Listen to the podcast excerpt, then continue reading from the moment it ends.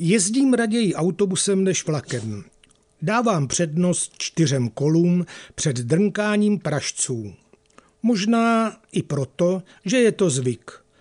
Když jsme v naší vesnici dokončili základní vzdělání, do Měšťanky jsme už dojížděli necelých pět kilometrů autobusem. V čoudící karose, kde jsme byli přidušeni, v okamžicích, kdy se řidič pokoušel topit, bylo dětem vyhrazeno místo úplně vzadu. Tady jsme byli namačkaní jako sardinky.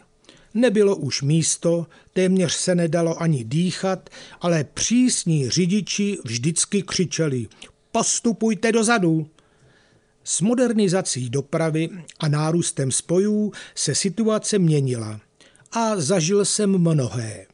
Při dojíždění do Prahy už bylo místa dost, ale o padající kufry na hlavy dřímajících pasažérů nebyla nouze. Autobusem jsem jezdil i spoustu let do zaměstnání. V horském terénu i hradecké rovině. Poznal jsem vsteklé i laskavé řidiče, vychované i neslušné pasažéry.